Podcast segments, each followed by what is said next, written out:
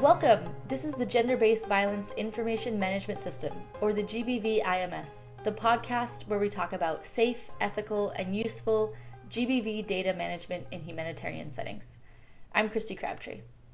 Onward, as we move through this series focusing on each step of the case management process, we've gone through introduction and engagement, assessment, case action planning, and now we're on to making that case action plan a reality in this fourth step, implementing the case action plan. I'm joined for this episode by Erin Gerber, the MHPSS specialist and GBV team lead for UNFPA in Bangladesh. Welcome, Erin. Thank you. Thanks for having me. So, in this step, you're taking action. That's really the central focus of this is action. Can you talk about the key activities for this step? Sure. So during this time in the case management process with a survivor, it's really where you focus on looking at what your discussion was together with her or him about the activities or action that she wants to take on her case and putting it in into practice, making it happen. So usually that involves like making referrals, accompanying the survivor to appointments or other services, maybe advocating to make sure that those services she receives are of a good standard or the right quality. And sometimes that involves providing direct services yourself, like around psychosocial support, kind of listening and, and supporting that survivor. So, what is really crucial to get right about the referral process in this step? For me, it's really first and foremost about consent. So, making sure that when you're making any referrals to the survivor, that you're very clear about what she has said that she wanted, what service she wants, where she wants to be referred, where she wants to go, when she wants to go, that any engagement with a service provider that she wants to be referred to is happening in the way that that she wants it to happen. And another key aspect that's really important is accompaniment. So for for making referrals, you have to make sure that you have consent and you're thinking about accompaniment. So does that survivor want you to go with her? Does she want you to wait outside? Does she want you to be in the room with her? Um, how exactly does she want that referral to go? What are some of the, the benefits to the accompaniment process or some of the downsides as well? The main benefit is really being able to, to do what she wants and to be there if, if that's what she wants. Making sure that she's not alone in that. Um, right. And I think that's really important because so often the nature of the violence that a survivor is experiencing is is really one that makes her feel alone in it. And so she's reaching out to feel supported and to feel understood. And so being able to accompany her, physically go with her to spaces, but also just to be really present with her in that space and in that situation, I think can be really healing. So that's important. One of the consequences that can obviously be mitigated, but could be an unintended consequence, is her being seen with a service provider that might be known for providing services to women and girls who've experienced violence. So that's something that, that would have to be thought about and planned for. Also, there's sometimes a danger where caseworkers can get really eager and really passionate and really into that, that case and that situation for a survivor where they could get a bit carried away and lose lose sense a bit of the survivor's decision making uh, in that process.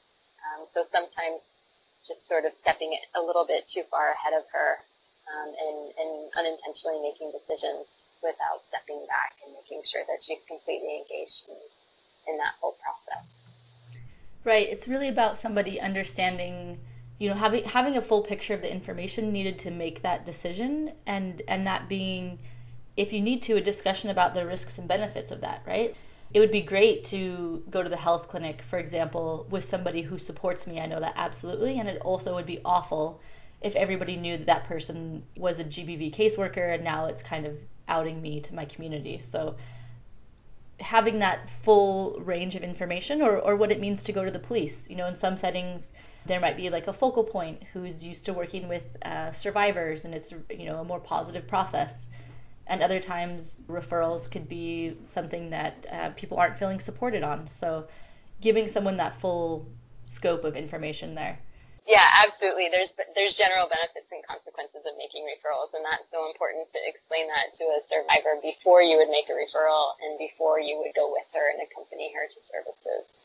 So, what about case coordination? This is really coordinating care for an individual survivor. Why is this important, and what's important to get right about case coordination? Yeah, case coordination is important for making sure that as best as possible that the whole process of receiving services is, is smooth for the survivor and that it is happening in a way that is not going to cause more harm to the survivor. Um, so once again, I think what's really important to get right when you're coordinating uh, on a on a case, a survivor's case, is is consent. So if you're having to pull together a bunch of different service providers for a case conference, then you need to make sure that you have consent from her to, to be able to come together with her different service providers and, and have different discussions. But really the, the goal of case coordination is to eliminate any, any barriers or obstacles that may be in the way of her accessing services in the way that she needs and wants. When it comes to case coordination, what do you see that can go wrong? Sometimes when there's different agencies involved, they can become a bit territorial. It's not, I guess, unreasonable for that to happen because it's a multi-sectoral response, right? And so each sector kind of knows their role and they see their value in that. And it can be really difficult for different service providers to not see their service as being a greater priority over another service. And sometimes there's just a lack of understanding among service providers around each and individual's role and responsibility. So it's it can get a little bit tricky and just pulling back and making sure that everybody's on the same page about our intention for making sure that this person gets the care that she needs and that we're capable of giving and making sure that we're clear about the value value that each service brings and exactly what they do and how they do it. And so oftentimes plans need to be adjusted to make sure that those things are, are being done well. So we've been talking a lot about in this implementation step about external activities, so making referrals or doing case coordination. All those things are outside or are outward facing. What about direct support? Outside of referrals and coordination with others, you're also providing direct support to survivors. So, what might this include for a caseworker? Oh, it's listening to her, it's validating what's happened to her, comforting her, just reassuring her that she's done the right thing by coming and talking about her experience and asking for help. And it's a fantastic opportunity to, to remind her it's not her fault um, and how strong she is and that she can heal um, and that you believe them and you're there to support them. So that's that emotional support is essential. Um, and I think also just having that opportunity to to connect them with other opportunities that might be available within your own program. Um, oftentimes, psychosocial support programs might have group activities or some small kind of livelihoods or income generating activity within their spaces.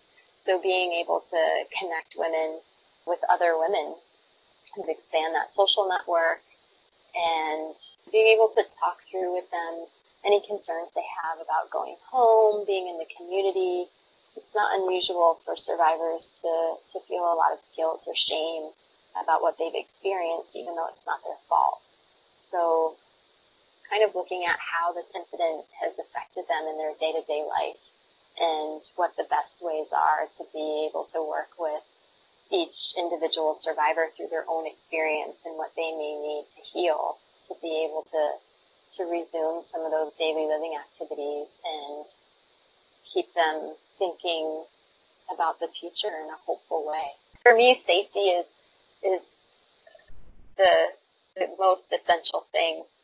Whether you're establishing that safety plan, you know, before you're talking about referrals or not. Certainly, like after you have accompanied a survivor to a service point whenever she's going to leave you to head back home or wherever she's going from there, you're going to want to review that safety plan or create it if you haven't already.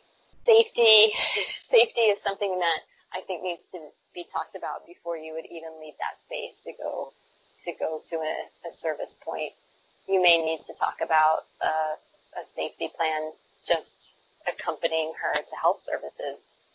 Um, but certainly, if she's going to be heading home and she lives with the perpetrator, or the perpetrator is a neighbor, um, or she experienced violence on that same road that she's had to take to come to you, then you would want to talk about a safety plan, how she's how she's going to feel physically safe, but then also around her emotional safety. In your experience in the various positions you've had in different countries, if you were going to give one lasting piece of advice to people on this step, on implementing the case action plan, what would be that one piece of advice, either based on what you see as the most common um, opportunity for improvement or something that you see is often missed? What would be your, your lasting advice there? Yeah, I think I just cannot emphasize enough how important it is to make sure that every step of the way, but especially when you're implementing that action plan, that the survivor is in complete control, that she is able to decide uh, when she will go for services, where she will go for services, and that you have her her full informed consent so that she's receiving all the information possible, all those benefits, all those consequences. Um, but if you're accompanying her while you're there in the moment, um, just constantly remembering that it's it's the survivor that has to be able to be making those choices all along the way. So even if she's choosing for you to speak up for her, that it's very intentional that it's her that's her choice. So I think that we have such a, a unique and really exceptional opportunity as caseworkers and facilitating this case management process to to give something to survivors that oftentimes in the places where we're working they don't get, which is that validation that that what has happened to them is is unique to them and is really tough. Um, but that first and foremost, they're survivors. So no one ever chooses to experience violence, right? Like no one chooses to have to go out at night or um, to be beaten by anyone in their home or to be kept inside their home. Nobody experience, nobody sets out to experience violence, and, and often survivors aren't choosing the way that they react. So, so much around what they're experiencing was not their choice. So, being in a position to, to facilitate choice for survivors is, is one of the most powerful things I think that we can offer and we can provide. For me, and certainly for other caseworkers that I'm working with, that's something that always stands out to me. Like, we put so much pressure on ourselves in, in the whole aspect of provi- providing direct services and and we're like, oh, we need to provide counseling, and we we need the this like magic trick for being able to help her feel better. Right. But I think we underestimate how much just being present with her and allowing her to make choices, how huge that is, and believing her and supporting her. You may be the, the first person and the only person in her life that does that for her, and that's huge.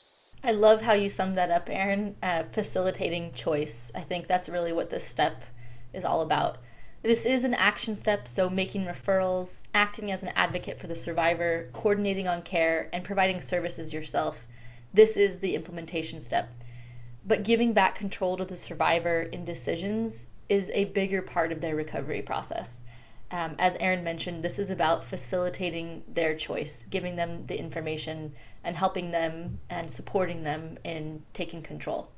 So you can read more about this step and all the others by visiting gbvims.com and searching for the Interagency Case Management Guidelines on the resource page. Thanks so much for joining us, Erin. Thank you. Thanks for having me.